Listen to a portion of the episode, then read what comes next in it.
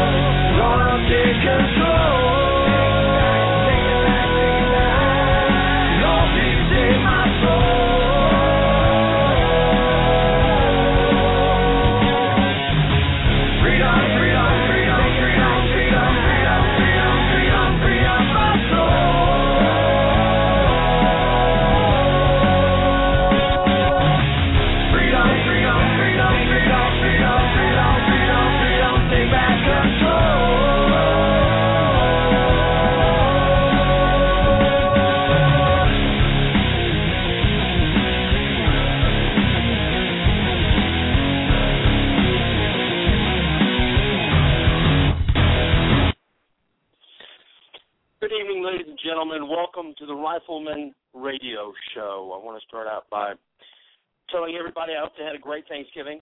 I hope that you get to spend time with your families, your friends, your loved ones, and that you you actually uh, celebrated it as a chance to give thanks. I'm not going to try and force any religion down on your on your plate, but you should be using it as a chance to give thanks for the fact that uh, that you're here, you're alive, you're surrounded by your family and your loved ones, uh, that you live in. Uh, even though it's taken a beating, uh, the greatest nation on the face of the earth,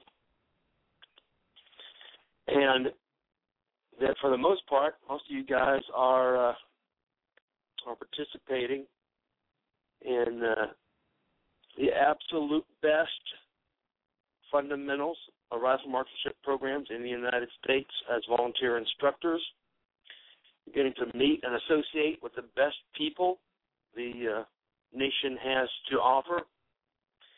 And at the same time, you're getting to put your shoulder to the wheel and help push the mission forward. And by doing so, helping to safeguard the freedoms and liberties that living in this nation affords you. So happy Thanksgiving to everyone, and uh, God bless and and keep everyone.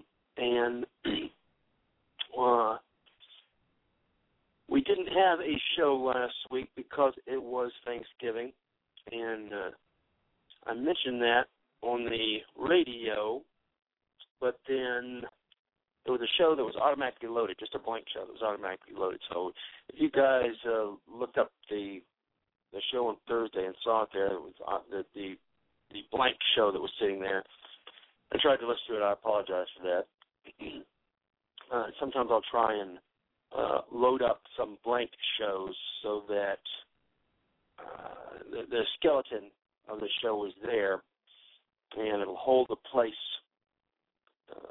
hold the place in line in time on that day. Sometimes Blog Talk gets really filled up with a lot of folks, and uh, there's been several times when they tried to deny me uh, the that time slot, uh, which they can't because I'm a premium member. You know, I paid for the the spot, but with a show preloaded and uh, usually I'll have a better chance of making sure that doesn't happen. All right, and then uh, I also want to make sure to remind you guys that the uh, Blog Talk is a very finicky uh, platform, and the best way to uh, to run it is going to be. I see the guys in chat talking about this. The best way to, to run it is going to be running it on top of your Firefox. Download Firefox uh, and uh, run it in Firefox because that's the that's the the, the least finicky uh, system that uh, that Blog Talk seems to to run on. There's still uh, it'll still give you grief, but it seems to be the least finicky system for you to run the Blog Talk on. Otherwise, there's a lot of uh, uh, there's a lot of stalling and freeze ups. And then uh, the other thing I'll tell you to make sure that you do is, uh, uh, make sure that you clean out your cookies and, and everything right before you uh, right before you come on. If you're watching it now, go ahead and clean up clean out your cookies. You can uh, uh, function F5 uh, because uh, the blog talk system also seems to have some grief with uh, with other people's cookies, but from what I understand, they run a bazillion of their own.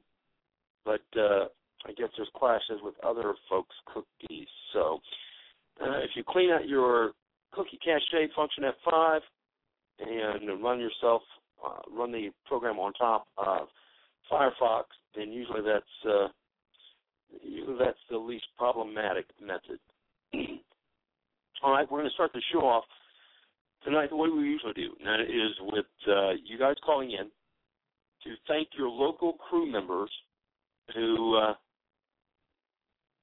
who are volunteering their time, their effort, their money, uh, their supplies, their rifles, their ammunition, everything, in order to help push the uh, the mission forward. And uh, I've mentioned it many times that at Appleseed we're really good at uh, at getting the last mile out of our volunteers, but uh, we're not quite so good at thanking them for their efforts. Uh, Appleseed is is one of those uh, programs that has uh, an actual mission. We're actually trying to uh, to get something accomplished that uh, that has very serious implications for the nation, and uh, almost like in the military, you know, you never get you never get any thanks for doing your job. You only get thanks if you go up above and beyond, etc. Well, I want to thank everybody just for for showing up and doing their jobs at Appleseeds. Because there's always somewhere the folks could be other than Ed and Appleseed. There's always something they could be doing other than showing up and instructing Ed and Appleseed. Now, there's probably not too many things that are going to be as satisfying as that, but there's always something else they could be doing.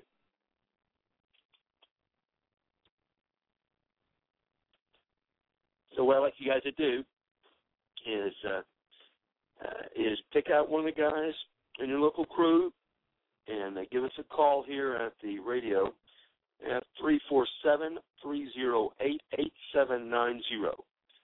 347 308 8790 and uh, and tell the folks thanks. Uh, I want to thank uh, who's my co-host, and uh, because uh, it would be hard doing the show without uh, Sam here every week helping me, and uh, and Sam is just uh, a damn fine fellow to boot, and uh, has one of the best mustaches I've ever seen on a human being. So Sam, thank you for being here every time I'm here, and like I said earlier in the chat, there's been several times when uh, you've been there uh, when I haven't been. He's showed up and he's been ready to work uh, uh, several times when I've been uh, stuck out in the boonies or stuck on the highway somewhere, and uh, he showed up uh, and been there ready to run the show, and I really appreciate that. He's a good man. uh, and I would like you guys now to call in and give us your uh, thank your local crews at three four seven three zero eight eight seven nine zero. Three four seven three zero eight eight seven nine zero. And give thanks to your local crew members because every one of you guys knows somebody who uh, who is doing a great job and would certainly like to hear you thank them. All right. Uh, at the same time, if anyone has any uh, commercial ventures that they're uh, that they would like to share with their Appleseed brothers and sisters, or like to offer to them, when we give you, we'd like to offer you the chance to uh, to get that out on the air here too. That means that if you have some type of uh, business uh, that you're running, some type of product that you're selling, then we would like for you to call in and uh, give us the information and we'll get it out to your Appleseed brothers and sisters. Now, we're not doing this, uh, we're not collecting any fees for this blog talk. We're doing this uh, as a service to our fellow uh, uh, Appleseed brothers and sisters. Because if there's some product or some service that you need that you can get from an Appleseed brother or sister, then that's what we would like you to do. We'd like you to patronize them. and uh, You've heard me say it many times, but Blue Feather and Taos Glock, two of the instructors in uh, New Mexico,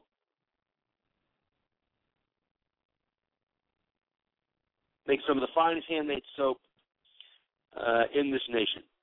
And you can get it from them by going to uh, Blue Feather, uh, Blue Feather Soaps. Just Google Blue Feather Soaps, and uh, I don't ever remember what the uh, the exact. Uh, oh, here Sam put it in. bluefeather.bizhosting.com. All right, bluefeather.bizhosting.com, and uh, uh, and you can get some fine handmade soaps there, including shaving soaps. And uh, I believe Sam mentioned some kind of a, uh, a, uh super duper uh, crust busting soap that they're putting out. The soap is is actually extremely uh, good soap for using in winter because it's got a lot of uh, a lot of oils in it, a lot of essential oils and stuff, and uh, it will help your uh, skin, especially the skin in your hands, help it from cracking and busting up. And uh, I keep mentioning this that I keep trying to, to to hint that I'm running low on the soap, and uh, and it is winter because uh, it helps my hands from cracking open. And if they crack open, and then I get uh, diesel or oil or something into the cracks, and and that's going to last uh, weeks and weeks. You know, you get that kind of dirty looking hand that you can never get clean because the uh, the diesel or oil is actually sink down into the crack, down into the skin, almost like a tattoo ink, and uh, colored the skin. But you can avoid that by using these uh, these soaps that the Blue Feathers Ausglock make, and at the same time, you're putting money in their pockets that puts money that puts gas in their gas tanks, so they can get to events and instruct at events. All right, then uh, I'd like to uh, I'd like to thank uh, Jimmy at Desert Eagle Farms for the work he's doing with the uh, Christmas for Our Troops. And I believe you can find that at ChristmasForOurTroops.com. And uh, if you remember a couple of weeks ago, the uh, there was a group of veterans that were being honored, and I believe the truck that they were on pulled up onto a roller track and got hit by a train and uh, several of them were killed, and uh, a, a good number of others injured. And I would like for you to continue to remember those folks in your prayers. All right. Uh, the uh, just the whole idea of that is still making me cringe. You know, you made it. Uh, you made it successfully uh, and and maybe you didn't make it quite so successfully because I believe some of them were wounded. Uh, but you made it home alive, only to be killed uh, sitting on the back of a truck by a train at an event where to be honoring you. It's just uh, just a very very terrible uh, proposition. Anyway, Jimmy uh, like I said, is working with ChristmasForOurTroops.com, and that is the group that is putting together really great packages. I mean, I don't, I don't know of anybody that's doing as great a job and has many sponsors putting together really great packages, care packages to send to the troops. Now, we've discussed over and over how important this is, how important it is for the troops to get something for Christmas. And I don't care if they've got uh, if they've got a hundred thousand dollars uh, walking around cash in their pockets. It doesn't matter what matters is that they're they're getting something from a country uh, from the country that they live in that is sending them something that is and yeah, maybe it's just razors and bore snakes and hops or oil or something and stuff like that. It doesn't matter. What matters is what it represents, and that is the fact that yeah, we we we know we remember that you're there. We remember that you're over there. We remember that you're over there. You're standing on the wall, and regardless of what you think about uh, about them being over there, all right. I'll tell you, I'm not too happy about it, but uh, but it doesn't matter. They're there, and we want them to know that we remember that they're there. We know that they're there, and we want to thank them for being there. It doesn't have to be there, it could be anywhere. We want to thank him for being wherever it is that we ask our men and women to go to stand guard, to stand watch, to stand on the wall for us.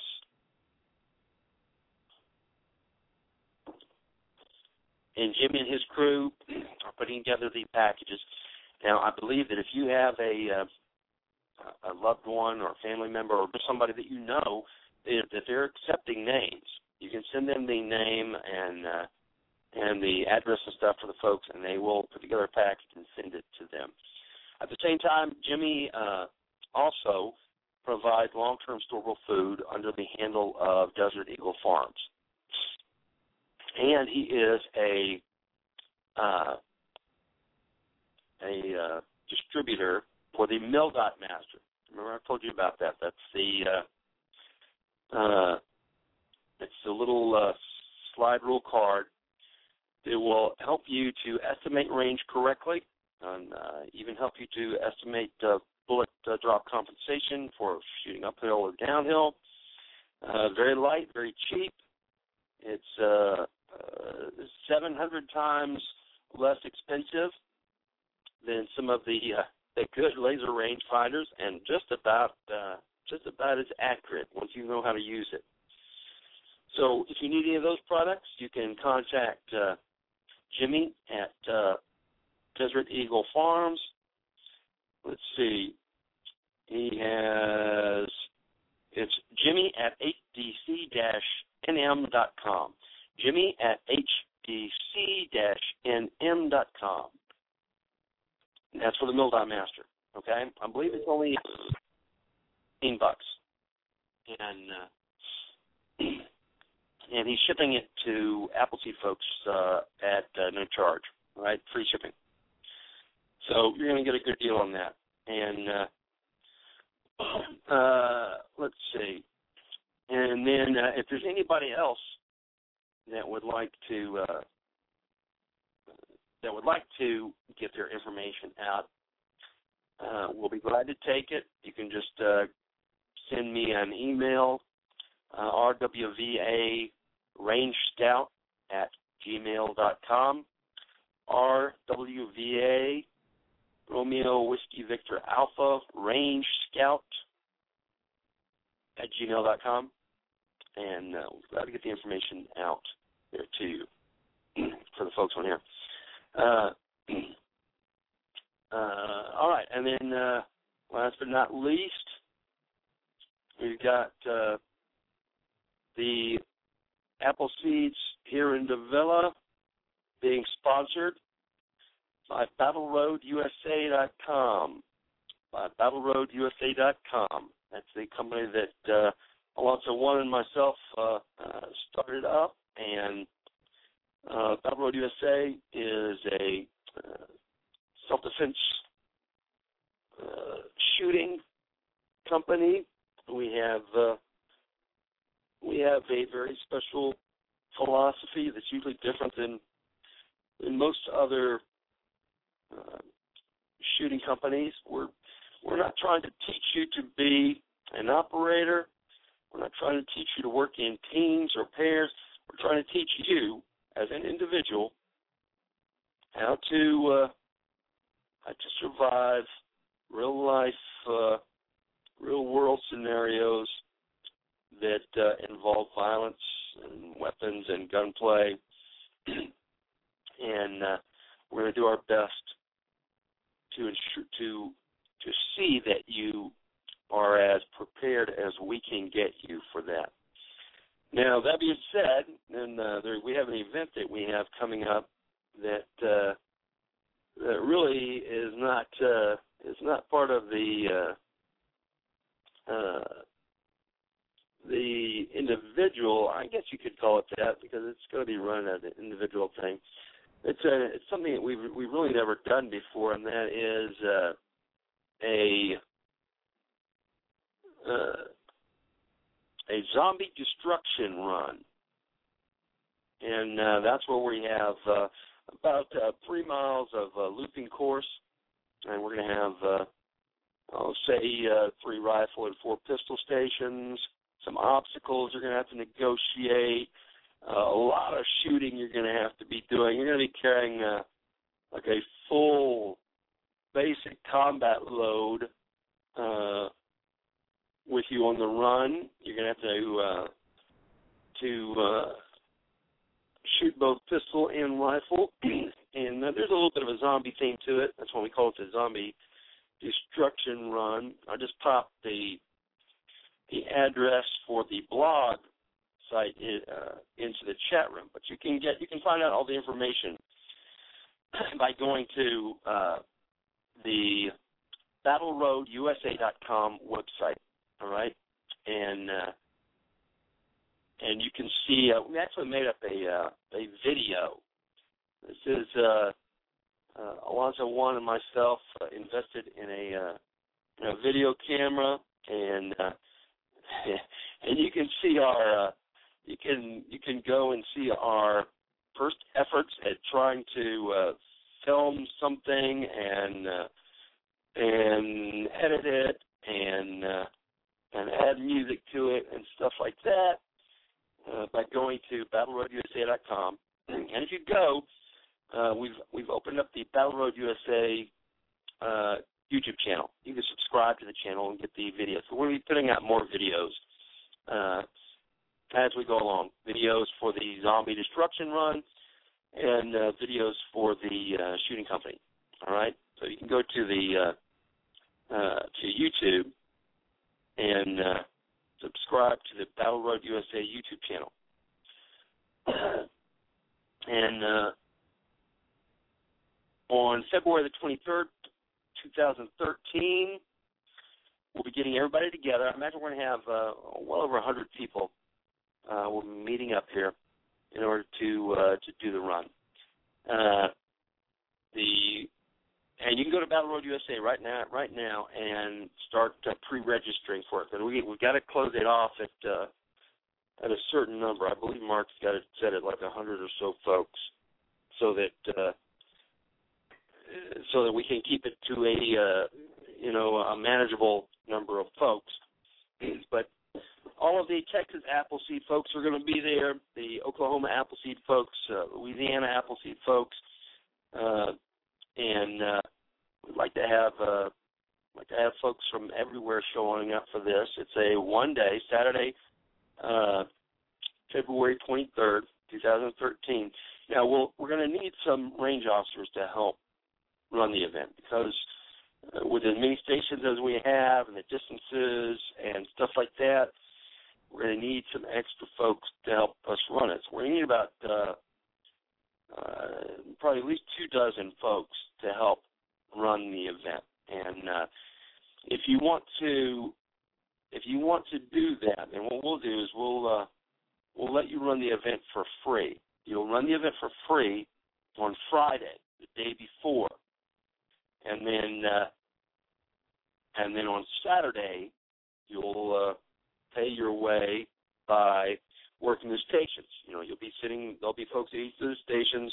You'll be timing the people when they come in, checking, make sure they got uh, safe uh, rifles, timing their shooting stages, uh, stuff like that. And, uh, and that's the way that you'll you'll pay for your run. We'll need about 24, 25 folks like that. And if you want to do that, you can uh, send an email to Mark. Send it to mark at battleroadusa.com. Mark at battleroadusa.com. And, uh, and he will put you on the list as the ROs, okay, for the ROs. Uh, you'll get a meal and a T-shirt with this, and uh, uh, and I think it's going to be a great event. We're hoping to, to have. Uh, we're looking for sponsors. We'd like to have some good sponsors so that we can have some good swag to give away. Uh, and uh, we certainly would encourage people that are coming to bring uh, trade gear so that they can, uh, you know, they can trade their their stuff out here if they want to try and sell a rifle or something like here. Uh, as far as as long as everything that they're doing is legal, then then we're all for it. We're to bring rifles or ammunition or other gear and stuff, and uh, and try and sell it or trade it while you're here with other folks. We'll encourage uh, everybody to do that so that uh, you know, they can get a chance to trade out uh, their gear or buy some other swag while they're here. Uh, I'm sure there's something I missed, but uh, I'll talk about it again near the end. Remember, if you want to, uh, if you want to RO, contact uh, Mark at BattleRoadUSA.com and you get on the list for the ROs. Well, like I said, we'll need about two dozen of those. And uh, the course of fire and uh, the videos and stuff like that uh, that we made are at BattleRoadUSA.com. It's going to be a heavy, uh, it's going to be a heavy course of fire because uh, it's going to be a lot of ammunition, and uh, we wanted to do that because the the run is only going to be about three miles. And so instead of uh, instead of having you run seven miles like out of Pecos and have just a few things to shoot, we're going to make you uh, uh, have uh, seven areas to shoot at, and with a lot of shooting. So I believe I, I haven't looked at the course of fire again because I know he's revised it. Well, it's going to be a uh, about 180 rounds of rifle and about 200 rounds of pistol, and that is that's if you fire if every round you fire hits the mark that you're supposed to hit, right? That's why I said it's going to cut. You're going to be carrying close to a basic combat load, which is about 240 rounds of uh, of rifle. You'll be carrying that, which ends up pretty heavy. And then whatever else you're carrying, water or whatever other gear you want to carry with you on the run. And uh, uh, and it's going to be a uh, it's going to be a pretty shooting intensive event, which is what we wanted. I mean, I, I'm all for uh, I'm all for shooting light. I know that there were a couple of folks that uh, on the last uh, event that we went to that uh, they carried just the the least amount of rounds. I believe there was, I saw people at the Pecos run that had uh, pistol with one magazine and a rifle with two magazines, and that's all they ran with, and that's all they needed, which is great. And uh, they did it successfully. But uh, we're gonna we're gonna make you carry a lot more than that, uh, even if you are completely successful here. So check out BattleRoadUSA.com, and then uh, uh, and then check uh, the Battle Road YouTube channel and uh, subscribe to the channel if you uh, and, and make comments and stuff. Remember, don't don't tell me how much I suck at being a uh, the uh, video videographer, editor, etc. or whatever. Because I just started. I know I'm I know I suck, but this is my first uh, attempt at it, and uh, and it seems like it went uh, you know not too bad. All right. Okay. Uh, let's uh, let me see. We've got uh, we've got several folks on the phones now, but what I want to do is I want to get started with uh, Kim and Jim Heath from Colorado. Remember me uh, two weeks ago when we talked last, we were talking about uh, Michael Bane from Downrange TV. Uh, was going to be going to the uh, uh, event in Colorado and filming it for the Outdoor Channel, and uh, and he in fact did go and he did film it, and uh, and we've got uh, Kim and Jim here on the line to tell us how it went.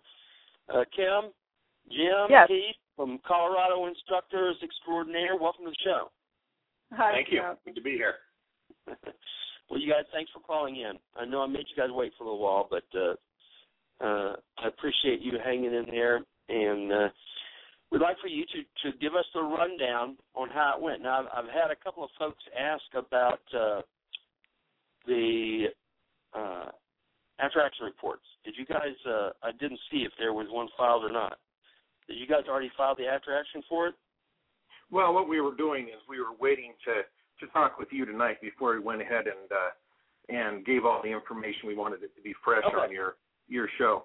Actually, that's Okay, not that's true. I'm terrible. folks. That, that they were I'm- asking earlier in the chat room, and I, I told them, I said, I, I believe that he's just waiting until he comes on the show and talks about it tonight.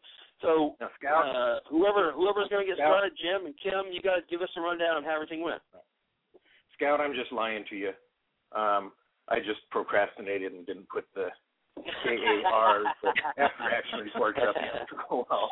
Since, since somebody wants to read them, I'll get some up. How's that? well, listen, uh, just Actually, tell us it's not- about it. I was going to say, actually, it's not quite over yet because we still have another day tomorrow. They're going to film Another the day? In, Yeah, they're going to film the inside portions of the show tomorrow at a studio in Denver. And Michael Bane invited all the instructors and all the students from the shoot to go. So we still have another experience ahead of us tomorrow. Perfect. He said he was going to do that. I wasn't sure how he was going to do it, but he said he was going to uh, that he was going to to film the additional the excerpts and stuff like that for it. And then uh, when when he and I spoke about this initially, we were talking about he was talking about running maybe possibly two episodes, but I haven't talked to him since the filming. You guys have, so just go ahead and give us a rundown of how the event went and uh, and what you thought about it and how it was working with a uh, a film crew and with Mr. Bane. Sure. Well, let's see. Um, we did a lot of real special things for him that uh, we may not normally do at an Appleseed because we want it to be good. So we did things like uh, show the steady hold factors for prone and sitting and standing. Also, we went into good detail on the doing the six steps of firing a You're shot. kidding, because we don't Yeah. ever do that here anymore. I know. That's that's that's what we thought is we would go out of our way to put on, uh, give them the information we normally don't give folks. Um, yeah, I did that for a couple of years, man, and Yeah. uh, talk about and it, it took up a lot of time. Well, they do. You know, it, it gets in the way of shooting AQT. And so, well, uh, I know that uh, when we're talking with you, talking with Michael, that uh, that we'd all pretty much come to the agreement that it was going to be an Appleseed, and weren't going to jack with it because uh, because of the fact that there were people that were going to be there that had paid good money for their event. They didn't pay to be in a in a film; they paid to go to an Appleseed, and that's what he wanted to film. That's what he wanted to portray, an actual Appleseed. So I know that you guys were uh, were planning on running it uh, just regular. How was Michael to work with? I, I tell you, he's a great guy. I love speaking with him. Uh, I'm I, I'm sad that I got a chance that I didn't get a chance to work with him. But how is he to work with? he was great to work with. Very down to earth guy. Um, not full of himself like some folks that I've worked with. Just wanting to learn, uh, wanting to do what we ask the students to do. He tried everything that we talked about. He uh, just participated just like he was any other student. And the film crew was also great. They stayed out of our way before they would do most things. They would ask if it was all right if they uh, if they did whatever it was they were wanting to do.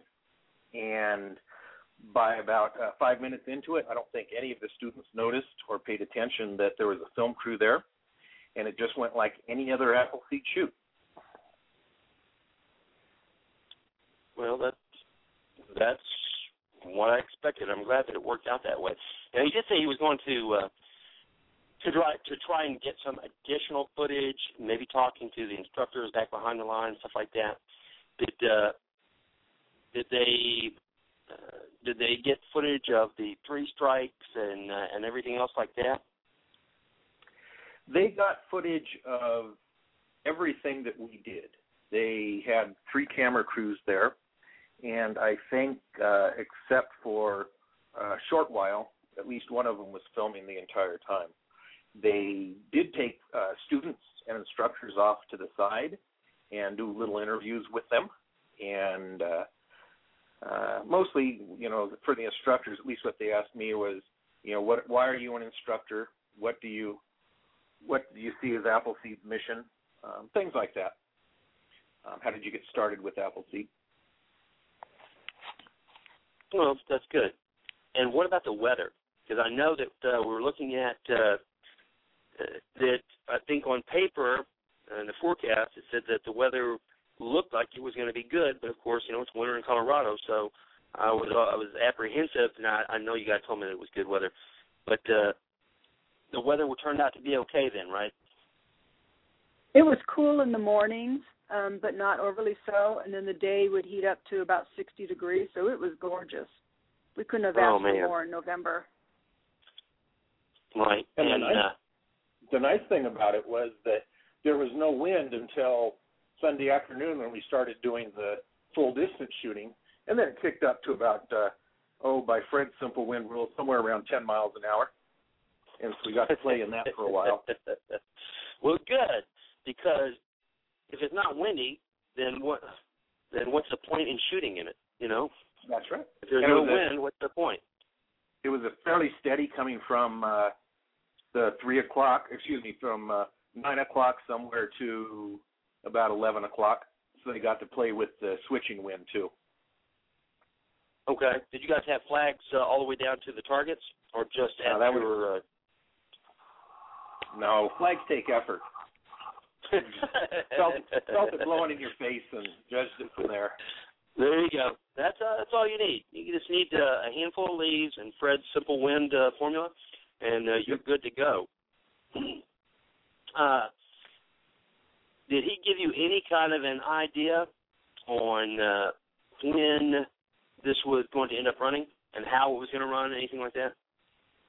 He said it would be about mid March. We don't know if it'll be one or two episodes, but mid Marchish.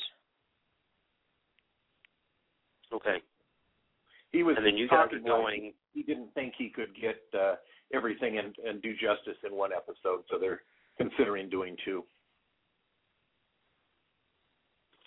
Well, that's what we talked about because you know uh, the each of the shows that he does for the for this particular uh, for this particular project that he's running is each of the each of the shows is a unique and individual type show, and uh, uh, and like you like you we were just saying that it was it was going to be hard to explain what we do and show what we do because at the same time it, it's not it shouldn't just be a show about what we do. It should be a show that actually tells and shows people some of the stuff some of the techniques and skills that we try and teach people so that they can that they can actually learn some of it by watching uh, watching this episode so uh, we, like I said Uh, we Ian- don't want Ian and I were that. If he did that, they wouldn't have to come to an Appleseed. So that'd be wrong. well, well, there uh, there's no substitute for coming to an apple seed. Uh, you know, if you you can, uh, uh, I've known plenty of people who bought uh, uh, Fred's Guide to Becoming a Rifleman and uh, used that as their textbook to teach themselves to shoot to rifleman standards, and they said it was a much longer and uh, rougher road to hoe than uh, than coming to an Appleseed event. So there's no substitute for coming to an Appleseed. I don't care what it is, if it's you know TV or or the Fred's Guide to Becoming a Rifleman, etc. It doesn't matter. There's no substitute for attending an Appleseed uh, two-day rifle marksmanship weekend, and there's certainly no substitute for meeting the folks uh, that you're going to meet when you come to the events, meeting the instructors, meeting the uh, the other folks uh, who have decided to get off their couches and actually go and do something uh, with their with their weekend. They've set themselves a goal of uh, improving their rifle marksmanship. They've showed up. Uh, they've they got off their couch, got out of their bed, dumped their remote control, uh, limited themselves to however many cups of coffee they could get before they had to leave to get on the line, and uh, and then they spent the two wonderful days, two glorious days at an Appleseed event, learning not just how to master the fundamentals of rifle marksmanship, but also getting a uh, a good understanding of what it means to be an American, what it means to uh, to understand that you have a sacred responsibility for safeguarding the rights and freedoms that uh, uh, that we uh, that we get for living in this nation, and uh, there's no other way to no other other way to get that than by attending an event. Uh, did he mention? Did he mention if there was anything else further he was going to do besides the uh, the filming that he did at the event and the stuff that you guys are going to do this weekend? I didn't hear anything from him about that. He just said that he was going to do as much as he could for Appleseed with this, and it would be good. Yeah, but no, yeah, and no he's, and- details beyond that. Right. He's and he's a man of his word. You know, he uh he was one of the first folks uh to give us any kind of airtime or anything, you know, back years ago, right when he first started. I think back either in 2007, uh, I did a interview with him on his radio show, and uh, and it was really great to work with. And of course, we spent about two hours on the phone before the interview, and then probably an hour afterwards. And uh, he also has offered us uh, the use of uh, of our own channel there at, uh, at on his uh, online program on uh, uh, Downrange TV, and uh, we have the use of our we have the ability to to host our own channel there. So that's something that I think uh, we should really be looking into because uh, is uh, everything that he's been doing, that Mr. Bane has been doing, has uh, turned out really great. As a matter of fact, I've asked him to come on the radio show uh, in the next month or so to speak about that because uh, I know that he's very happy with the way things have gone because he's getting to do exactly exactly what he wants to do. Uh, that's what all of us would like to do. I can't imagine very many of us who wouldn't like to do something uh, like what he's doing, which is to uh, to get a chance to travel around and go to different shooting events, to shoot uh, lots of different firearms, to meet the different people in the shooting industry and stuff like that. And uh, so he's going to come on the show and talk to us about that. Uh, did you guys have to uh, sign any uh, confidentiality forms uh, about releasing his AQT scores? No, we did not have to do that. Um, let me tell you a little. When he came, he uh, listened to all our instruction. He did not use a sling of the the web sling, the loop sling like we use it, and was quite impressed with that. I'll just tell you that uh, he had to work hard, and uh, his first AQT, he did not shoot a rifleman score. Um, so I'll go that far. Well, uh, that's You need the to have case some re- for about 99.9999% of folks who attend an event. Uh, Mhm. You know, you, you you very seldom will see somebody, and of course, I I don't know. I usually always know when it's coming because you know you spent uh, several hours hours already working with the folks and watching them uh, uh, going through the the six steps and NPOA stuff like that, and shooting, you know, zeroing their rifles. You almost always know when it's coming, but uh, very seldom do you get somebody on their first AQT that burns it. Now you go. You also get a good uh, indication when you check the red coats. You know, the first red coats on Saturday morning, and you get uh, to the uh, who uh, who have all three uh, in the red at 400 and the headshot, and uh, and that person raises their hand, and you got a good indication that that person may well indeed uh, uh, ace their first AQT, but very seldom is that the case. Uh, and I've gone through, geez, literally thousands now of attendees, and uh, and and the that's one of the, the, the one of the biggest uh, I don't know what you would call it, one of the biggest realizations that I had uh, is that uh, for the most part, the folks that show up, even if they think that they're good shooters, even if they put on their uh, uh, their application that they they think that they are good shooters, the majority of uh, firearms uh, owners who show up at events uh, do not shoot past 100 meters. Well, when Michael got there, his uh, rifles were not. He had uh, uh, two rifles he wanted to use. One he, I think, he couldn't get to function correctly, and the rifle he did end up using wasn't sighted in, so he had to work with that. Um, and he knew. He said, "I tried to get it sighted in before I came here, but I ran out of time." And we've we've heard that many times before. Uh, yeah, well, I told him, I I, will- said, don't worry about it. I said, well, that's the whole point of going. I said, you know, we don't, you don't have to. You can show up with a, a rifle, and we'll help you get it out of the box. You know, we'll help you unwrap it out of the box and wipe off the cosmoline if need be. That you don't you don't nobody has to get uh, ready or get prepared uh, or practice for a uh, for an Appleseed. You know, you can show up uh, uh, with knowing nothing and and having a brand new rifle, and uh, and we will take you the rest of the way. Yep, I will tell you. You asked how he, uh, if he shot a rifleman score. His on his first AQT, he did do a a 182, and uh, which is pretty good for the first try at uh, Yeah. what we were having him do. Well, that's great, and uh, uh, well, I just uh, I just lost what I was getting ready to say. Uh, I was jacking around here now, looking at uh, Uh-oh.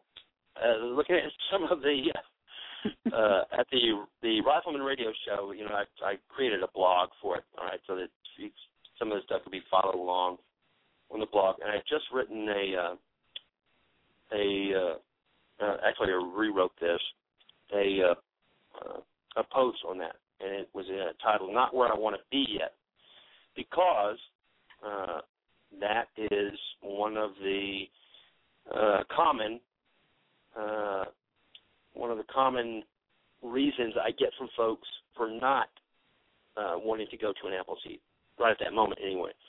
And that's because they'll say, "Look, I, I'd like to go, but I'm really not where I want to be yet. You know, I'm trying to get my skills up and everything like that, and I'm I'm really not where I want to be yet to to attend." And I always tell them, I said, "Well, that's the most ridiculous thing I've ever heard." Uh, the whole point of you coming to an Appleseed is so that we can give you the skills and techniques that uh, that you need that you're missing, or you know, fill in the blanks for you, and to to help you develop the the fundamentals of rifle marksmanship. And you're going to do that at the event. You don't have to you don't have to get practiced or rehearsed before you come, and uh, you know we provide the the whole package for you. So uh, like I said, I, I hear that a lot from folks, or the folks saying, "Look, I want I wanted to sight my rifle in before I got here. I just didn't have a chance." I always tell them, "No sweat, man. Don't worry about it, because that's how we start the show off. You know, we started off with zeroing your rifle, teaching you how to zero your rifle correctly. You know, teaching you how to, to zero it correctly, teaching you how to understand uh, the the reasons that there are knobs and stuff or uh, clicks on the sights uh, and how to use those. So so we're going to start you off right at uh, right at the baseline level and bring you up. Like it not not the base as far as a basic course because this isn't a basic course, not a baby course. It's a uh, it's a full fledged fundamentals course, and uh, uh, so I always tell folks don't don't give me that I'm not where I want to be yet. Just uh, jump in the car and come on out. Yep. And the uh, another thing about the the shoot that Michael Baines went to is the film crew are all shooters. Um, one of the, they were saying it's one of the few shooting shows where everybody on the crew uh, has shooting experience. And Right. uh, I talked with uh, several of them, the, the producer and a couple others, about uh, some of the shoots and other things, other um, shows that they had done, and they had a couple of things to to compare Appleseed to those shows. They said, for one, we're very very safe, and they never were concerned about anything as far as safety. The other thing was is that uh, they all want to come to an Appleseed now. We gave them free shoot certificates so they can come at their convenience. But uh, the producer wanted, uh, in particular, wanted to come to an Appleseed. Part of the afternoon on Sunday, he got down on the ground with uh, Michael Bane's rifle, and also he shot some some high power. And as I was standing over and watching him, he was saying to himself, "Left uh, support elbow under the rifle, trigger knee up, adjust natural point of aim." So even though he was shooting, he was uh, filming, he was listening to everything we were saying and taking it in, and uh, he did pretty well. He he he said that some of the stuff he had heard before but didn't understand until he saw what we were doing. He thought he understood it, but it never came together for him. He said that there were some things that he had never heard. Um, I think one in particular was uh, uh, squeezing the trigger at the bottom of the breath during the respiratory pause. And after, uh, when I do the uh, six steps, I talk about the reason for the respiratory uh, uh, firing at the respiratory pause. And he had never heard that, and he uh, uh, took that into a into his shooting style, and improved. He said quite a bit from what he had been shooting before, just listening to what we were telling at the Appleseed. Right.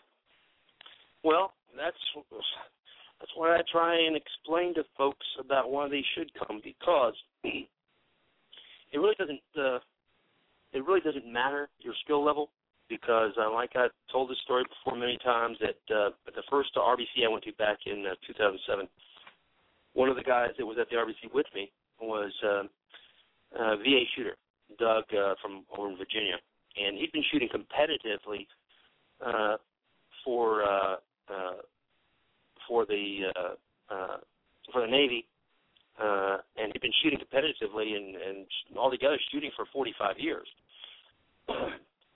And he still learned a great deal at the RBC. And of course, he said the same thing that most people say once they get through with it, and it's like, man, I wish I would have started off my shooting uh, path with this course because uh, there's plenty of stuff that you hear. You know that that you know with even if you've been shooting for years and years, you'll hear people talking about different things uh, about respiratory pause and things like that. Uh, but nobody ever really gives a good explanation for it, or, or very few people do, because very few people really understand it. And uh, and you get it all in one package at an Appleseed. And then you mentioned uh, about the safety, and that's one of the things I I I think that a lot of people don't uh, that we don't hammer on that enough, that we don't explain that enough. Is that we get we give folks who attend an event, we give them two days, uh, we give them a, a rock solid foundation in rifle safety uh, because they get two days of rifle safety and we are. I've I've been to uh, to several programs now, and and there is nobody that that pays attention to safety like we do, that runs as safe a program as we do. There's just there's nobody. Now I have heard people uh, say the opposite, which is uh, it's too safe. But I don't know if you could. If I don't know if you can make that statement, you know, it's like too alive or too dead. Uh. You know, you you can't be too safe, and I think we do a great job of that. I think that whenever you have anyone, but especially the kids that come to kids and people who haven't handled firearms before, it, once that they've had they've experienced two days of this and they get a good rock solid foundation in rifle safety, then that's going to travel with them the rest of their life. It's the same thing as the the fundamentals will. So will the rifle safety. Uh, there there is no substitute for having a person who's handling a firearm understand that you always keep the muzzle in a safe direction. There there is no substitute for that. And I think that's one if if you of all the safety rules, uh, if you ask anybody that goes to an event, I think that's the most likely safety rule they're going to be able to give back to you because even though there's only four of them, we give people so much information, and a lot of times a lot of it flows out the other side of their their ear.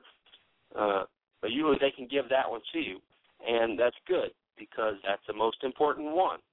If you always keep the muzzle in a safe direction, then the chances of something uh, something bad happening are are greatly reduced. Uh, that's never eliminated, but it's greatly reduced. So I think the- fact that we have such a fantastic safety program is something that we don't we, we don't hammer on enough. talking with the film crew um, at, at the time, they were saying that they felt absolutely safe and never saw any safety uh, problems at all. Um, they said they were at one, uh, they were filming one episode, and the fellow in the next, one of the fellows in the next berm shot himself in the leg. And at another shoot where they were, it was a competition that they were filming, and uh, not long into it, they decided it was not safe and they stopped filming and left because they were getting muzzle sweeps and they were getting people not handling their firearms well. And this was a, a nationally known, I won't give the name of it, nationally known competition. Uh, and so they were they were very happy that they didn't have those worries at our shoot. Absolutely, and and we do have uh, uh, nothing's foolproof. Nothing is uh, nothing is ever guaranteed, but we have uh, a really great record, and uh, and I hear the same thing from the uh, majority of folks that attend. They say, "Look, I I was never worried." They're a lot of times people will come and they'll tell me afterwards. They'll say, "You know, especially brand new shooters, uh, and usually mostly women, and not because." Uh, not because women are scared or anything, because women are much more likely to just to say what they what they mean rather than a guy would. But uh, the woman has, has told me many times before. They say, "Look, I I was a little bit apprehensive about coming because it's guns and stuff, and I'm you know, and I've always been uh, apprehensive around firearms, etc. But because of the because of the uh, the safety procedures that were in effect there at the event, they said, you know, I would never at any time was I fearful, and uh, and that allowed them to relax a great deal, and a lot of the apprehension that they had to to uh, be relieved, and they could concentrate on shooting because they were they weren't worried about it.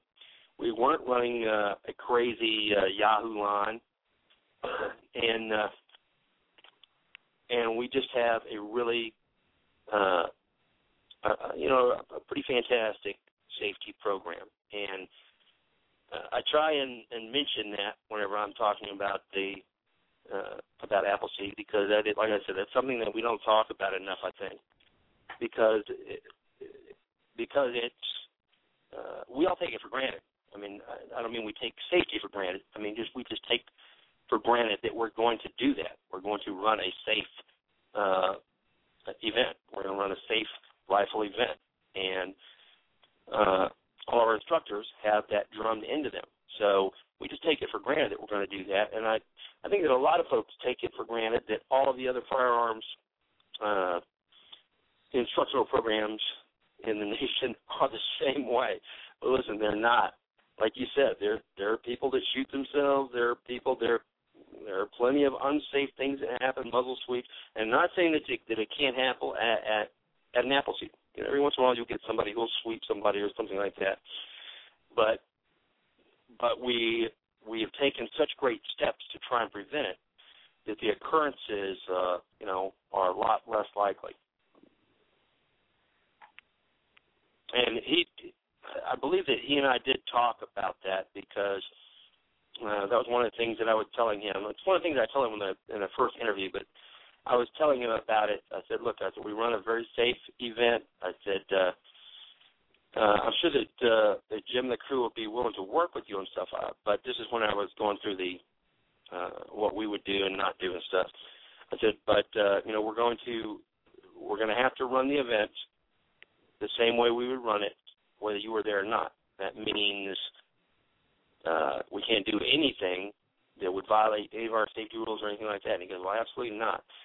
He said uh, that he and the crew had been on shoots before, uh, film shoots at a shoot where they were apprehensive about their safety.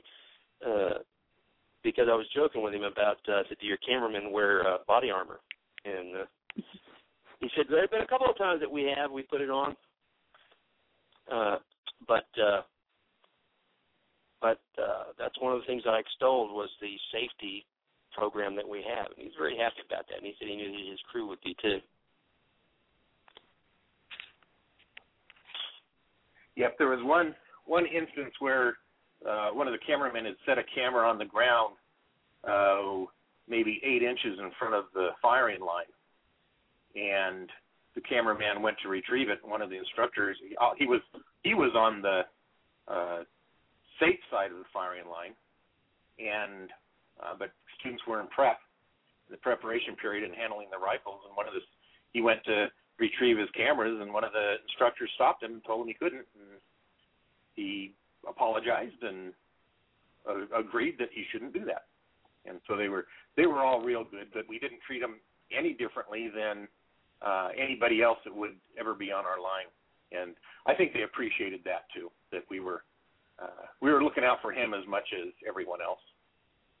Yeah, yeah, yeah, absolutely. Go ahead, Michael. Go down and get the target. Go ahead.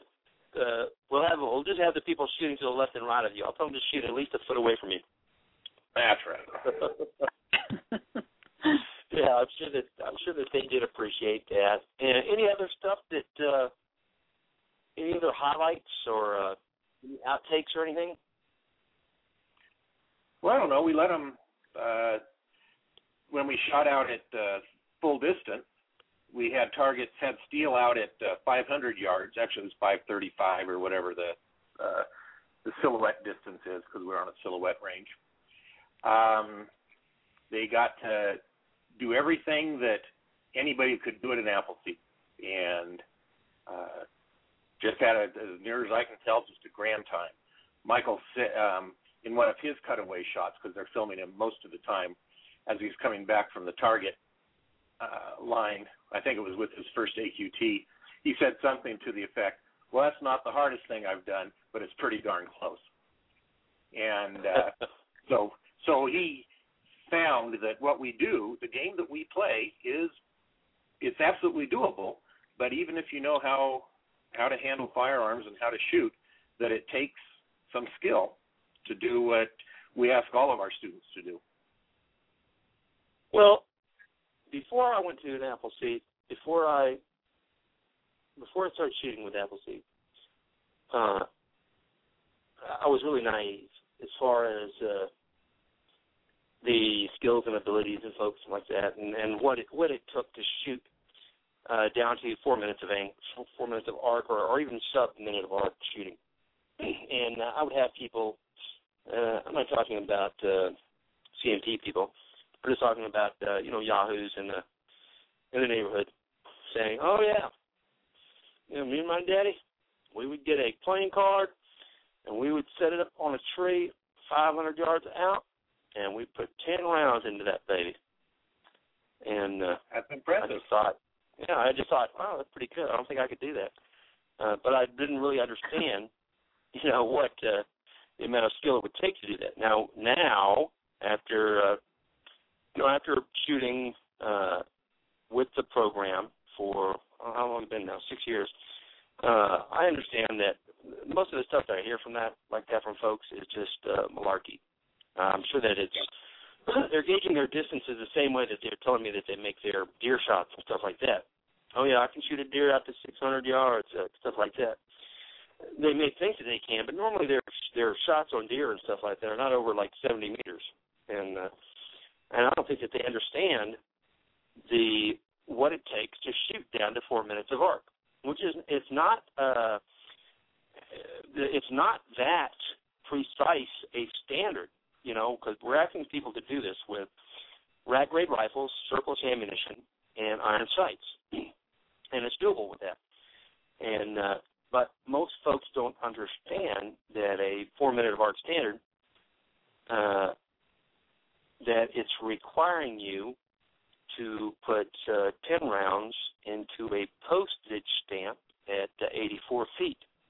Uh, they still don't. They're, they're still not wrapping their minds around that. They're thinking 84 feet or, or 25 meters. You know, that's a. It's a.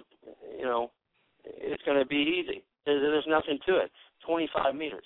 I could hit a deer with my eyes closed like that. Matter of fact, I think I have shot deer like that with my eyes closed after about a six pack and uh, and maybe they did, but you know the deer was uh, uh, the deer was about 80 to 100 minutes of arc uh, wide at their target point, and uh, uh, it wasn't that hard to hit.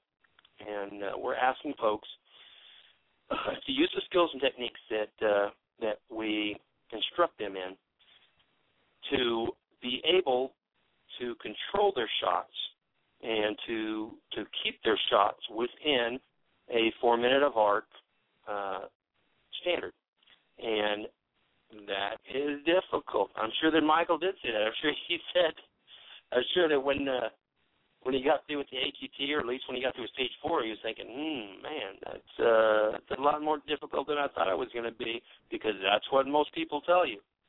You know, when they get through with stage with the hey, the first AQT, they're going, "Hmm, man, that's a that's a lot different than I thought it was going to be." When before Michael shot that AQT, um, we were still shooting our one inch squares, and he was oh low right if I remember correct by about eight minute of angle low and six um, six to the right, something like that. And so I was talking to him about making a sight adjustment, and he says to me, "Well, I don't make sight adjustments on the line. I'm afraid to." And so I ridiculed him. I I really gave him a hard time about that. Like, well, if you don't do it on the line, where do you make your your sight adjustments? And he was uh, really hesitant to once his his rifle was what he thought was sighted in, he was real hesitant to make adjustments to his sights. And so we worked through that and and got him, you know, if if your sights are off, you need to know how to adjust them. And that's of course at an Appleseed, that's one of the things we talk about and how to do it predictably. But uh, again, even though he had heard of how to do that, he was not comfortable adjusting. He had a scope. Um, he wasn't adjustable, uh, uh, comfortable adjusting his scope to bring his sights uh, onto target. And so after ribbing him and giving him a hard time about it, he finally worked through that and, and brought his point of aim right where it, uh, his point of impact right where it belonged. But a lot of folks will have uh, an issue like that where they're, you know, I, I don't know how to adjust my sights, so I'm just going to hold off, or I'm not even going to, you know, use my sights or something like that. He wasn't that bad, but uh, he was not, you know, uh, adjusting sights was not something that even though he had been shooting for I don't know how many years, 30, 40 years, I don't know how many years he's been shooting. Um, we got him comfortable with how do you adjust your sights and how do you do it predictably. Right, and that's the majority of folks. Once again, that's the majority of folks that that have that same uh, hesitation because for most folks, those knobs and those clicks and stuff, that's all voodoo. It's black magic. You don't mess with that. You never adjust your sights. You shoot uh, at a paper target, and you find that you're shooting an inch low and to the left, and so you always aim an inch high and to the right whenever you're shooting at something. You don't ever mess with the sights because that's that's that's voodoo. It's black magic. You get burned at the stake for that. So nobody will uh, nobody wants to do that. That's one of I have a hard time getting folks to get past that their apprehension for that a lot of times. I tell them, I go, look, there's nothing's gonna nothing's gonna happen. It's not gonna break your scope, and it's it's not uh, it's not gonna ruin your rifle. And if you're if and the other thing I tell folks is is uh, when you get ready to make adjustments or anything on your scope, don't ever do it without a pencil and paper there, uh, because you always want to leave a little you know crumb breadcrumb trail to wherever you're going so you can get back. If I'm going to make an adjustment on my scope, I write down what I'm about to do to it. That way, if it's too much or too little, I don't have to try and figure out what I just did or or what I didn't do, etc. Now, I probably don't do that as much anymore now because unless I'm unless I'm shooting a new firearm actual distance or something, I usually don't do it as much anymore because I've always start I always start off at 25 meter and I always have the thing so close that it usually requires very little uh, adjustments. You know, whenever I get out uh, uh, to actual distance, but uh, I still make sure that uh, when somebody's getting ready to adjust their scopes, or even just when they get down to the line, they get down the line and they see that they need to make a, a uh, sight or scope adjustment I make sure they write it down, or I myself will write it on their hand. Because uh, as in Appleseed, as we all know, majority of folks have a 24 meter memory. You know, they'll remember what their sight adjustment was until that foot crosses over the line, and it's like, gosh, dog it, was it, was it two left and three down, or they don't remember. So I'll make sure that they always write it down, and then make sure to tell the person always to write down the adjustment that they're going to put onto their scope or onto their sight, so that they can subtract it or they can modify it if they need be. But the majority of folks are are so hesitant to touch their sights that uh, you know I, I usually find it a little bit uh, a little bit humorous, but at the same time, I find it sad a lot of times. And a lot of people, uh, even when they get to actual distance. Now, sometimes I can see that because if you have your battle sight zero for your rifle, then then you're good to go from 100 to 400.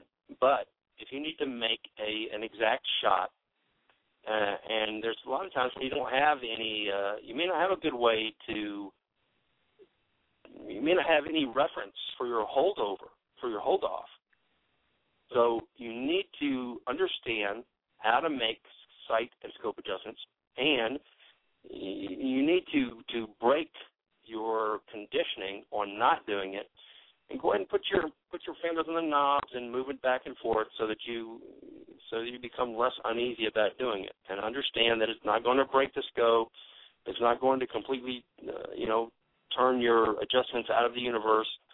That uh, you're going to be able to uh, to track uh, your adjustments and you know and uh, and also uh, one of the things that we do at events is we give folks a uh, an actual lesson on inches, minutes, and clicks, and that pertains to uh, to the impact of your rounds on the target on the actual paper, the measurements that you take of of your rounds, how far they are away from the paper, and then how to use that information to make your sight adjustments. We can give you a complete. We're going to actually give you a complete lesson on that, and uh, and that by the time the lesson is over, hopefully everybody understands that uh, uh, the uh, the words of uh, Paul Seeley, which is when you walk up to your target, the first two things you ask yourself is uh, where's my group and how big is my group, and uh, also what shape is my group. Oh, there you go. Well, that that's there's a lot of questions you can ask after one and two, but you got to yeah, I got to ask one and two first, and then uh, and then and then don't be afraid to make adjustments uh, to your scope. I'm really surprised that uh, that you said that Michael was hesitant about uh, about putting his fingers on his knobs, but like I said, I see that quite often from from people all over. So so Another it's not thing- that big of a surprise. Another thing that Michael learned during that, I uh, I talk about, you know, we talk about inches, minutes, and clicks when we talk about adjusting scopes and, and where your group is. And I told him we can do the, the math that far, but you also have to know your equipment and how far each click actually is. And so when he was making his adjustments, I asked him, um, you know, is that a, uh, did you pay a lot for that scope? And he had. It was a very nice scope, uh, name brand uh, that everyone would recognize, but I won't mention. And so I said, okay, go ahead and go do the uh, full amount of the number of clicks that we calculated. And when he did it, he had gone too far because even though it was an expensive scope, his quarter minute clicks were more like uh, a third minute click, something like that. Right. And so, uh, even though it was a, a good scope, uh, well-known manufacturer that he, and it wasn't a, at all a bottom-end scope, he still had to calibrate his scope, the the what his clicks did, uh, what how many minutes of angle each click moved. Um, and we don't co- talk about that very much at a regular Appleseed, but I'll plug that uh, we do when we do rifleman boot camps. And here in Colorado, we do uh, three-day boot camps. And one of the things that we spend a good number uh, amount of time in on is how do you calibrate your sights? How do you know for sure how far each click is going to move the point of impact? Uh, Right. Right. Yeah. Well, I I do tell them that during a, a regular weekend because I'll tell them that uh, you that because a lot of folks don't know. They won't know either it's not written on there, or they don't know, or they have uh, one of the you know uh, assorted versions of uh, of one of the rifle barrel lengths or something. So they don't know the exact uh, amount that it's going to move, whatever. I say, look, no sweat, because you're going to find that out right now. You're going to uh, measure your group. You're going to measure the uh, how many minutes you are away. You're going to translate that into uh, uh, clicks. I mean, you're going to measure it. You're going to measure it in inches to your target. You're going to translate that into minutes, and then you're going to uh, use that to determine the number of clicks you're going to put in your rifle. You're going to shoot that data. You're going to go back and you're going to measure it, and then that's going to tell you what your actual uh, uh, what your actual calibration is for that. Your actual data is for your rifle. So, don't sweat it. If you don't know what it is, you're going to learn it today here during your zero. and uh, that reminds me when you were talking about that because one of the things we also do at uh, at boot camps is we teach people how to make uh, use their front sights. Uh, for the folks that are using front sights, uh, they're using iron sights. We teach them how to make how to use their front sights to make range estimations. Right? We get them to uh, measure their front sight in minutes, and that way you know how many minutes uh, your how how many minutes wide your front sight is, and then you can look out at distance. You can look at a known uh, a known with a target, like a like a human silhouette or something like that.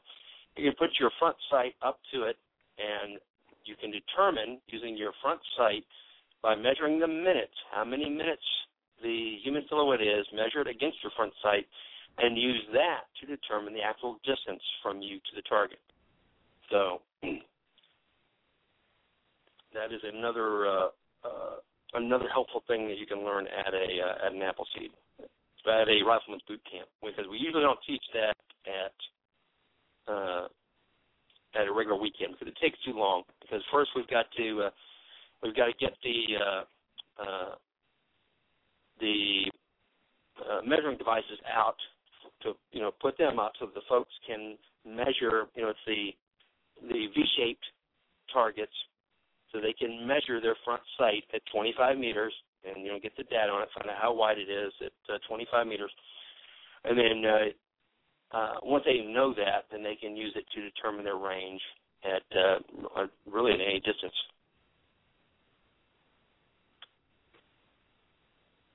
They, Lizzie, you there? Yeah. Yes. Okay. And you listen, if anybody else so wants to say anything. No, no, you're right. You, I didn't. If anybody else wants to jump in on this chat, we'll be glad to have you. You can call in at three four seven three zero eight eight seven nine zero. Three four seven three zero eight eight seven nine zero. We'll be glad to have you. uh, so I get. Uh, I guess I need to ask Kim if you busted out the uh, the colonial. Uh, woman costume? I did. I wore it Saturday morning for registration, and then um after Jim got into his introduction for a little while, I went and changed. but I was in it for a while. it was hard to get up and down helping students in a dress, a long dress. Always tripping over it. yeah. Did you ever? Uh, did you? Uh, is it still uh, uh, a layered thing?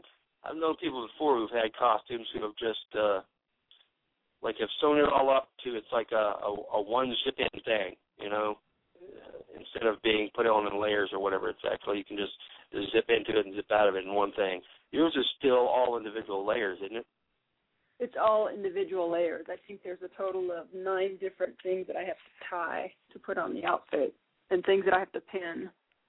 Um, so it takes some time to get into and out of and I wore all the layers because it was cool enough. When I go to the expos, I remove some of the under layers. It's just too hot. yeah. But yeah. it was a good thing oh. in November. right.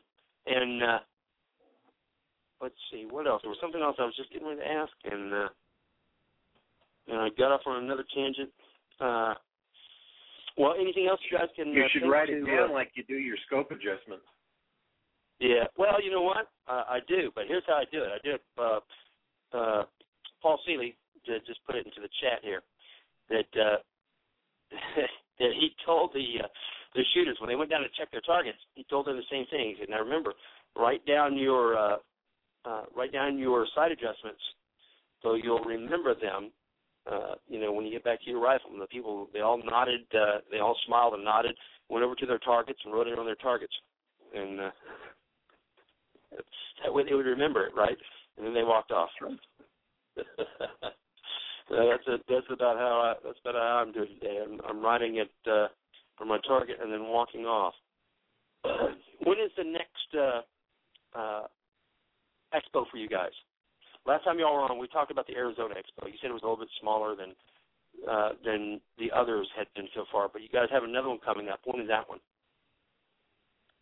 As far as we know, the next one's in April, and we have no idea where it's going to be. Really? It'll be Washington or Texas or Colorado or Pennsylvania. It's still up in the air. It'll be up in the air May. until probably March.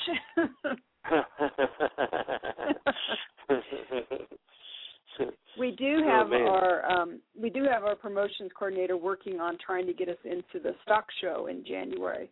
And it may be too late at this point. I'm sure they're booked up, but that has a um, attendance of about 650,000 people. So if you can get us in there, that would be grand, and that's in Denver. Right, we were talking about that uh, a couple of weeks ago when you were on because that is uh, uh, that's really actually uh, spot on for the the target audience that we're looking for. You know, is are those folks? You know, good, uh, uh, good, solid uh, uh, Americans with the majority of them more than probably being shooters and hunters and stuff like that, and their families, and that's exactly the uh, the crews that we would like to approach. So, and I'd like to remind folks that uh, that if you can get uh, uh, if you can work it to get yourselves, uh, you know, get your your uh, gun show crews or uh, whatever kind of crew you have, like the expo crews or the gun show crews, if you can work it to get yourself involved in something like that, then that's a perfect way to uh, to to promote the program, and that is to to do things like going to stock shows. I And it sounds like uh, it sounds like it's not uh, what we would want, but it, it really actually is. And uh, I I'm I would really be uh, I'm going to try and look and see if if if I can't do that here too, because there's there are stock shows all over the nation, and I would really like to try uh, having crews at uh, some of the different stock shows and seeing what kind of a return we got on that, because it sure seems to me like it would be a good bet. I mean, we know that we get a decent return now from gun shows and stuff. Now we didn't used to, but that was back when nobody nobody knew what Appleseed was, nobody knew who we were, and uh, and you go somewhere and you tell them that you have a shooting organization, especially if you go to a gun show or something like that. Uh, and, it, and it's no different than than going to Austin Sixth Street and telling the people there you've got a band. Well, they say, of course you do. Everybody has a band. And uh, when you go to gun shows, of course everybody has a shooting organization that they want you to get involved with. But now, uh, Appleseed is not a household name, but it's it's a it's a fairly well known name, and most people have heard of it, uh, the program now, at gun shows. I'm not saying anywhere else, but like at gun shows, we'll have a, a good number of people that have heard it. So we get a lot better return from that. But uh, I would still like to go to some of the other uh, some of the other uh, venues and see if we can't get uh, a good return on something like a stock show. So I'm hoping that you guys do get into it so that we can, you guys can be the test monkeys and uh, let us know how it works out. We Right. hope to get It, some someone on the chat asked which one it was. It's the 107th National Western Stock Show in Denver, January 12th through 27th. Okay. And uh, and then yeah, I see Paul was saying the Survival Preparedness Expo. The uh, the group that uh, Kim and Jim usually work with is Self Reliance Expo. And uh, you know, Scott, uh, Scout, yes, uh huh. on the New York Times webpage in their magazine, just Mhm. this week, November 16th is the date. Uh, they did an article on the Self Reliance Expo that we work with, and uh, they did. They were very friendly to the uh, Self Reliance Expo. So if anybody is interested in in finding more about the people that we work with, the title of the article is How to Survive Societal Collapse in Suburbia uh, by Keith O'Brien. And it's a New York Times magazine. It's their uh, internet magazine. But I thought I'd plug them. The, the Ron Douglas is the fellow that uh, one of the guys that we work with, and uh, they they've got an article if anyone cares. Right, right, and uh, and Scott and Ron, uh, you know, uh, eh, I'm not going to be able to do this right now because I'm talking, but if you will, uh, if you get a free moment, if you can shoot me that article, or I'll try and Google it and uh, put it in the notes for the uh, for the radio show, so that people can take a look at it. Because, and I'm going to put their I'm going to put their links and stuff up on the on the radio show blog too. Because uh, Ron and Scott do they they go out of their way to help uh, Appleseed, and they have ever since it it started. They're just they're really great guys. Uh, I think. I mean, uh, uh, I think they're great guys, and I think that they do a a, a wonderful job of uh, of helping us to push the program forward. And uh, in fact, I don't know very many people who do anything uh, quite like that. Yep, they're they're very good to Appleseed, and like you said, they're great people. They they treat us very well. Right, and uh, and so I'm just I'm kind of surprised that they haven't set the dates already for the next one, but uh, That's how they work. Yeah, I, yeah, but then I was going to say, but after I remember that's kind of how it that's kind of how it was. But you know, at the same time, I mean, I'm sure that uh, I'm sure, like anybody, they're trying to keep uh, the there's a lot of factors that play into uh, whether something might be a success or not. You know, and, and it could be whatever things that are going on in the nation or uh, uh, you know in a certain area, locale, something like that. That uh, it would determine whether or not uh, some event was going to be uh, more successful, or some location or venue would be more more successful than another. And I'm sure that uh, that it being the end of 2012, that uh, all of the stuff that is supposed to be set up in 2013 is not on the books yet. That means that there's a lot of uh, unknowns that uh, uh, that are up in the air and stuff like that. So you want to make sure that uh, that you're not uh, committing yourself to a certain uh, location or something if it's going to be uh, if it's not going to be an opportune venue. So plus that's the way those guys run it. So uh well what else do you guys you guys have anything running for uh uh Colorado that we should know about? Oh golly, no, we don't have anything going on in Colorado. we're we're taking the rest of the year off. Uh, what we do have that uh, I don't know if there's anybody in uh, surrounding states. We're going to be doing a instructor boot camp in Colorado Springs or just outside Colorado Springs. Um, January 5th and 6th, I believe. yes, fifth and sixth. and we're going to try something different. We're going to do the first day as a normal um, instructor boot camp. The second day, we're all going out to the high power range where we can shoot out to 600 yards. And it's Colorado, so it's probably going to be snowing and a strong wind, which is just going to make it great. And we're going to practice our instruction shooting a full distance AQT and because the Appleseed is uh, we're getting a, a reputation of kind of being a 22 for new shooters, 22s at 25 meters, and that's not at all what we are. And so next year, along with uh, other parts of the country, we're going to be doing some shoots out at full distance um, instead of the, the, the 25 meter with some long distance shooting. It's going to be full uh, known distance shooting. And so we're going to give the instructors an opportunity to work with uh, other instructors and as if they were students and help them shoot at long distances so that we're we have a good game going when we're working with actual students. So that's going to be a, a little bit different.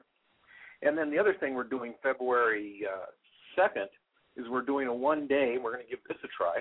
One of the things we do at uh, at Appleseed is we talk about the stories that uh, was happening, what happened at the beginning of the, our country on April 19, 1775, and they're great stories. But especially new instructors, they know the uh, the content of the story, but they don't aren't comfortable either telling the story or know how to tell what I would call a compelling or an interesting story. And so we're going to spend an afternoon just talking about how do you tell a good story, not what's the content of the story and what are the points we need to cover when we tell our stories, but how do we make it interesting so the students uh, find it memorable and want to hear more of what we're saying rather than saying thinking, oh, that was just like being in school with the teacher reading out of a book. And so we've never done that before. Don't know how it's going to work. Don't even know how we're going to do it yet. But uh, we've got those kind of things coming up uh, while it's snowing here in Colorado. Uh, then we also have a, a, a rifleman boot camp in Gunnison at the end of April. Um, and so that should be pretty cold then. And we're also looking to have a, a winter seed shoot in Gunnison. If anybody knows about Gunnison, it's one of the coldest places in the country. It regularly gets uh, in the minus 40s uh, Fahrenheit or centigrade for that matter.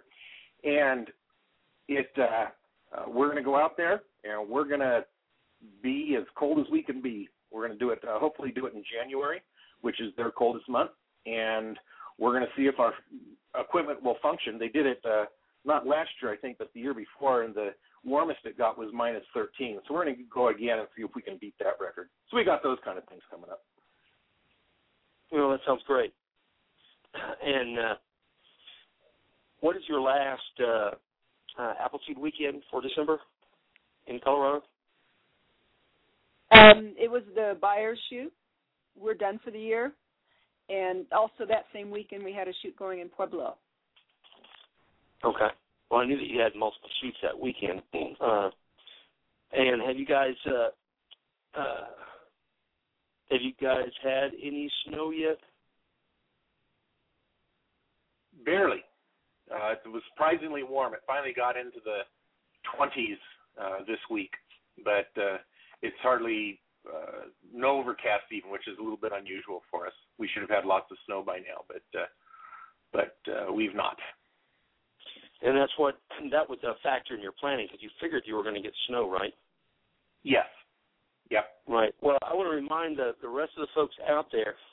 now, whenever you uh, when you're doing your long range planning and stuff, of course you can't if you're in someplace like in Colorado, especially uh, northern or central Colorado, or then the uh, uh, the elevated uh, uh, western and northern sections, then you, you can't you can't plan on there not being snow at this time of year, and uh, usually it's a pretty decent amount of it.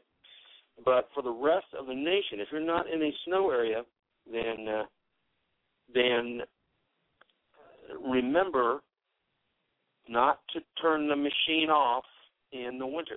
And even you, uh, even you winter folks, uh, most of the folks uh, that have a pretty regular uh, snow season, I mean, you guys are all, you guys are usually all set up for it anyway. You know, like uh, the guys in Minnesota always tell me they uh, they know it's coming and they know it's going to be there, so they just go ahead and plan on it, and they take their shovels out to the range or they tromp a line down out to the target line or something.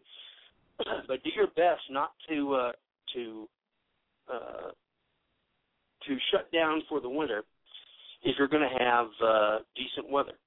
Uh, try and go ahead and keep your events running so that uh, so that Appleseed doesn't have uh, dead months in it. Like I said, I know you guys in Colorado are usually expecting some pretty ferocious weather by this time of the year.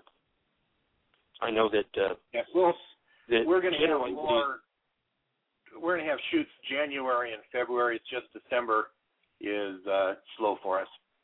So uh, we're we're going to give them opportunities to come shoot with us in the snow, but uh, we're just not this month. Right, right, and uh, and like I said, usually uh, usually you guys have some pretty ferocious weather. I know from uh, from my visits to Colorado and stuff that uh, uh, I know a good portion of the of the states uh, the state shuts down uh, for a good portion of the year as far as uh, roads and stuff like that. I'm still surprised. Uh, let's see, I was in Colorado a while back, and it was the summer, but you know, still up in the passes. Uh, I remember driving through one area where the road was open because the the snowplows had been through there, uh, but the snowbank was about 15 feet high on either side of the vehicle, and uh, you know, so you're like driving to driving through a uh, a narrow tunnel through the snow, you know, in the summer, and uh, so I know that uh, you guys usually face some rough weather, but for a lot of the country, uh, Florida, Georgia, Louisiana, Texas, uh, uh, Arizona, stuff like that, we want to make sure that you, that that we're not shutting the machine down uh, just because it's winter. Uh, so try and do your best to keep events running uh, uh, 12 months. So, uh, all right, and uh, I'm going to bring a, another uh, caller on the line real quick with us. Ed, welcome to the show. Oh, hey, Scout. I was just uh, on listening. Yeah, I know. It said it said right there on your line. It said Ed, just listening, and uh, I don't know. I just it just didn't sit right with me. So how are you doing, Ed? Uh, I'm doing great. Um, I I only had one question for you, for the folks that had on earlier. They said they're coming to Pennsylvania, but where are they coming to? You know, are they going to Philly? Are they going to Harrisburg? Or you know, well, much preferably the Pittsburgh area. Do you guys know where the what uh, venue you usually go to? They usually uh, uh, use in Philadelphia.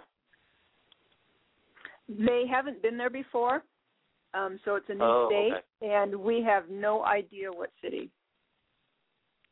Okay, yeah, Ed, you probably we, we've just probably been we've just been told about the it. four. We've heard the four states. We don't know what order they're going to occur or the dates. Anything. Right. I was gonna. That's what I was gonna say. Tell Ed is it. uh, we just spent a good ten minutes talking about the fact that uh, that uh, that they're that they're that, that uh, Ron and Scott are probably are usually pretty good at uh, uh, at playing that's pretty close to the chest. So you may not know for for a good while. But I will tell you this: is that uh, as soon as uh, and Kim know, they will let us know because they're they're good about that.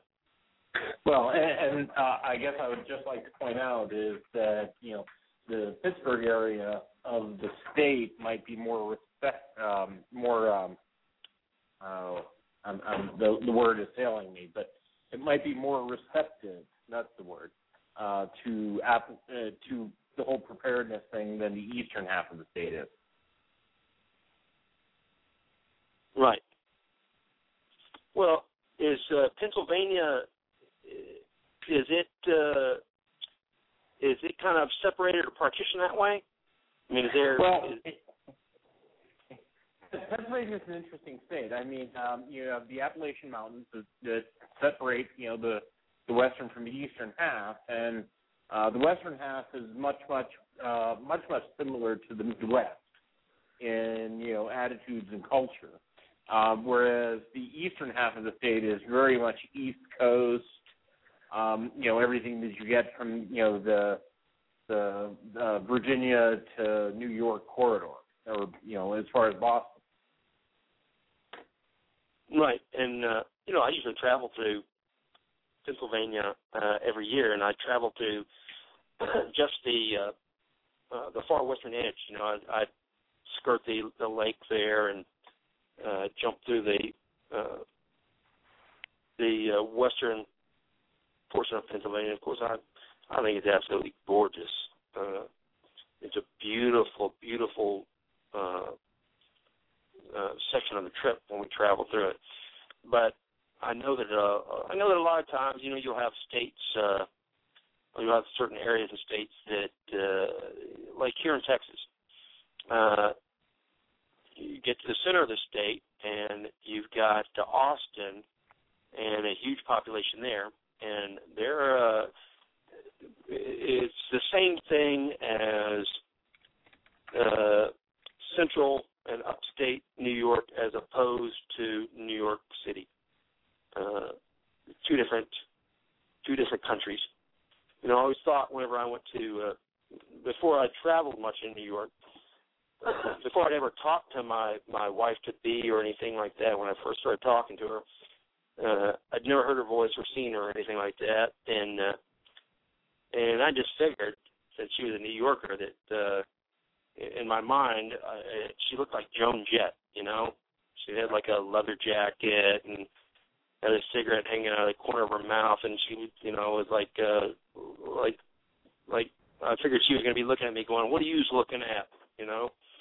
But the reality of it is, is that uh, the folks in Central New York, uh, uh, really are no different than the folks right here in Texas. I mean, there's not a whole lot of difference to it.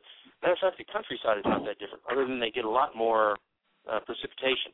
I mean, I could you can almost I can almost close my eyes and get transported to Central New York and open it back up, especially the area where she lived, and uh, and I would be in uh, you know farm and ranch area, you know barns and cattle and stuff like that, and uh, the people were you know they're just regular regular good folks.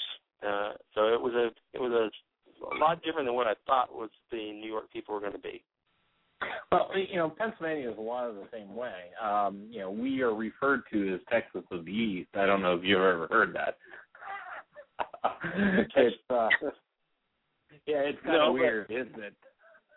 But uh, I do I do know from reading uh, you know from the history, uh, American Revolutionary War history that uh, that the uh, the colonial soldiers, since they had, they weren't given any money uh, for all the years that they fought, the only thing that they were given their reparation for it was uh, they were awarded what was called the Western Lands, and that was the land in Pennsylvania, which to them was out west, way out west. And uh, now I don't remember the exact areas uh, of it, but you know, it was a very harsh uh, and unforgiving land, you know, that they described, especially when you read the stories of uh, like uh, uh, the Whiskey Rebellion. Uh, if you read about the Whiskey Rebellion and stuff like that, about the uh, the American soldiers and their families being uh, being shoved out west by unscrupulous uh, speculators and stuff like that, and uh, being forced to uh, to eke out an existence in a, in a hard scrabble western land in Pennsylvania, and uh, not having any money, uh, having to turn to making uh, to distilling whiskey in order to have something that they could barter, something that they could use to uh, to to trade for for food and equipment and stuff like that. And of course the federal government getting wind of it and realizing that uh, that they couldn't have that. They couldn't have people using something besides U.S. Treasury uh, uh, money that could be taxed and uh, coming down on them. But I always thought it was strange that they considered uh, that they always talked about we're going to go out west to Pennsylvania. well, um, your your reference is quite interesting to me because I live in the absolute heart of Whiskey Rebellion territory. Um, Oh, really? The land, yes, the the land that I own right now was originally awarded as a 3,000 acre grant to George Washington of uh, of, of the Virginia territory because Virginia and Pennsylvania claim the same territory. Right. So, um, you know, the, the the town that is closest to me was uh, considered by many scholars to be the heart of the Whiskey Rebellion. So, um, yeah, I, it, I, kind of relate to everything you just said.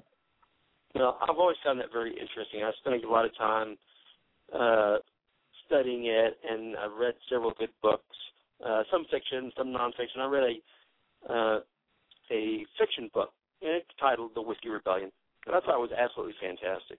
And uh, and it concerned the uh, the stuff that I just mentioned. It concerned, uh, you know, it's a uh, uh, a historical fiction, and uh, it covered the way that the uh, uh, colonial soldiers, the way they had been horribly mistreated. Now, can you imagine fighting for seven or eight years, and then the war ends, and but this whole time you've not been paid, right? You've been uh, you've been given script or specie, and uh, which is worthless, and uh, and you or, have to or you were given notes. Right. Right. You give them notes that uh, that nobody was going to take. Nobody in their right mind was going to take it. But a lot of times, the guys when they got through with the war, they had to they had to stop somewhere. They had to find a uh, some type of a usually a manual labor type job and work for a year or more in order to save enough money that they could try and make it back to their homes. And uh, and then, like I said, a lot of the and to make it even worse, the uh, the speculators, of course, you know, they're always willing to take advantage of stuff. They went around and they bought up the notes and the uh, the script and the specie from the uh, the soldiers at uh, at way below pennies on the dollar. Then they got together as a as a large lobbying uh, faction, lobbied the American government to make good on the money that uh, they owed the soldiers, and they made a mint on it. And uh, Yes, and and and I, I I very much like to mention in respect to that that Alexander Hamilton was absolutely decisive in the federal government to make good on those notes. It's Yeah. uh, I mean, if you look at the early founders, uh, Alexander Hamilton is the one that I really don't like. Right, and uh, and of course his uh, his role in uh, in establishing the bank and uh, uh, the the story that which we were building was all about the uh, and the attempt by uh, by the widow of one of the soldiers who had been forced out west, who'd been uh, lured out west and uh, and mistreated, and about her attempt to destroy Hamilton and uh, and the federal bank, and uh, and using these soldiers, the uh, the ex-soldiers and stuff, uh, the Western uh, riflemen uh, and whiskey distillers uh, as her method of, of doing it. So it's a very great read. But all the history of that area is because here you have the end of the American Revolution, and right after it ends, we go into the very first, uh, the very first uh, uh, trouble with the citizens uh, of the colonies with their government, and uh, uh, all of our all of our history, I think, is is very exciting and very interesting. But this this particular section of it has, has always appealed to me the the time period of the of the whiskey rebellion. uh, uh, Kim and Jim, Yes. uh, I don't want to. I, I don't want to. I didn't want to just uh, walk off and leave you guys hanging. Uh, Oh, we're fine. okay. Well, uh,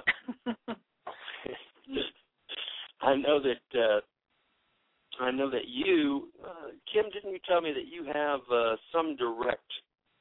Uh, do you have lineage back to the American Revolutionary War families? I do. Um, I had looked it up a cou- couple of years ago through the Ancestry.com site and found a couple, but I couldn't tell you what they were. Okay. Well, I thought Yeah. that you and I talked about that. You know, I, I when you think about this, you you look at it. Uh, we look at it as ancient history almost. You know, we have uh, Americans in particular have such short memories that we we can't even remember things that happened uh, 25 years ago. We're we can't even we don't we're the majority of folks become uh, uh, lost in a you know confusing nebula uh, of history when they're even talking about uh, the first Gulf War, let alone Vietnam or Korea, World War II, or, or certainly not back to the uh, American Revolutionary War. But it was only a few generations ago You know, we got to remember that there are some folks on this planet that have a lot uh, longer memories than Americans do. Uh, you take, for instance, some of the Middle Easterners who are still ready to punch you in the face over the Crusaders, uh, which was a couple of thousand years ago. Uh, well, actually, not a couple of thousand years ago, but a thousand years ago. Uh, and their memory to them, the Crusades were were uh, recent history. For a lot of Americans, things like the Revolutionary War is, is ancient history that uh, that we don't have any understanding of. And that's the one of the other things that uh, that I'm really thankful to the Appleseed Project for, and that is for is for giving me a uh, an anchor point in in history and and helping me to reestablish and to re uh, uh, to to reconnect myself with uh, the history of our nation and uh, and you look at the American Revolutionary War that time period in that history and it's it's certainly uh, the the most important part of our history. It's the beginning. It's when when everybody who was involved uh, with the American Revolutionary War, just about every one of them was a somebody and and caused a something, and uh, and it's the reason that our nation has the the laws and the rules that it has today. Well, I don't mean today exactly because we got uh, the the current situation and the founder's vision our nation seem to have split apart uh, at many junctions, and uh, and we've drifted a good ways away from it. But just because we have drifted a good ways away from it doesn't mean that we can't drift back to it. That we can't uh, grab a paddle and put a hand on the tiller and drive ourselves back to it. But the only way you're going to do that is to know where you're supposed to go. And the only way you're going to know how you're, where you're supposed to go is by understanding history, by understanding what happened uh, at that time period in American history, the reasons that it happened, and and what the the folks who were involved in it, what they hoped to achieve, what the founders hoped to achieve with their ideas, what the founders hoped to achieve with the Constitution. And uh, I certainly appreciate and I thank Appleseed for that and I know that that's one of the most important things that we do at Appleseed, and that was that we do use a good bit of the time to reestablish uh, a lot of folks' connections with the history. And we spent a good amount of time at Appleseed discussing uh, the history. Hey, listen, let me ask you that. We got about uh, well, we have it 90 seconds, as the English lady tells me. Uh, but uh, did uh, did the any of the crew or any was, was anybody uh, surprised at the history of the Appleseed? Don't know from the film crew. I don't know. We didn't get uh, didn't notice any reaction from them because they were filming. Right. Okay. Listen, uh, we're gonna have to bust out of here, but uh, I want to thank you, Jim and Kim, for for giving me the, uh, the time this evening and uh, and spending spending it with me. I want to I really want to thank you for uh, for taking the uh, taking the lead in this project and uh, and carrying it to fruition and doing such a great job with it. Uh, thanks. God bless you guys, and uh, I'm really looking forward to seeing how this turns out. And uh, be sure and call uh, uh, call in and give us a, a, at least five or ten minutes uh, next week uh, after you guys go to the event uh, this weekend. Okay. All right. Okay. We'll give you a call. All right. And thank you. And Ed, thanks for uh, Thanks Good for night. for answering whenever I uh whenever I call your name. All right. And uh, good night, Jim, Kim. Good night, Ed. Good night, everybody else. And, uh, we'll see you next. Uh,